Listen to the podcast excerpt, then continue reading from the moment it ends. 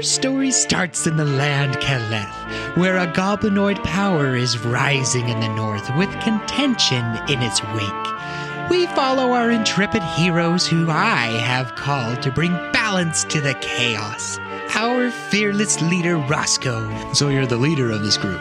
Well, that's what they tell me. Our lady with one body and two minds, Lila and Garatha. There are two of us here. They're very distinct personalities, but never, never dull moment, never lonely. That's for sure. Our timid Henley. Nice to meet you. Nice to meet you. Mm. Our adventurous Fenrir. And he's going to start making his way, but he wants to be playing a song as he goes.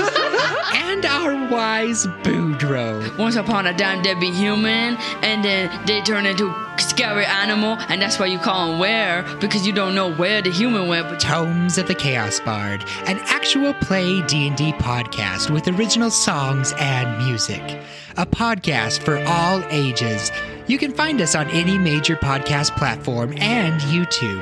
I am Solemn the Chaos Bard.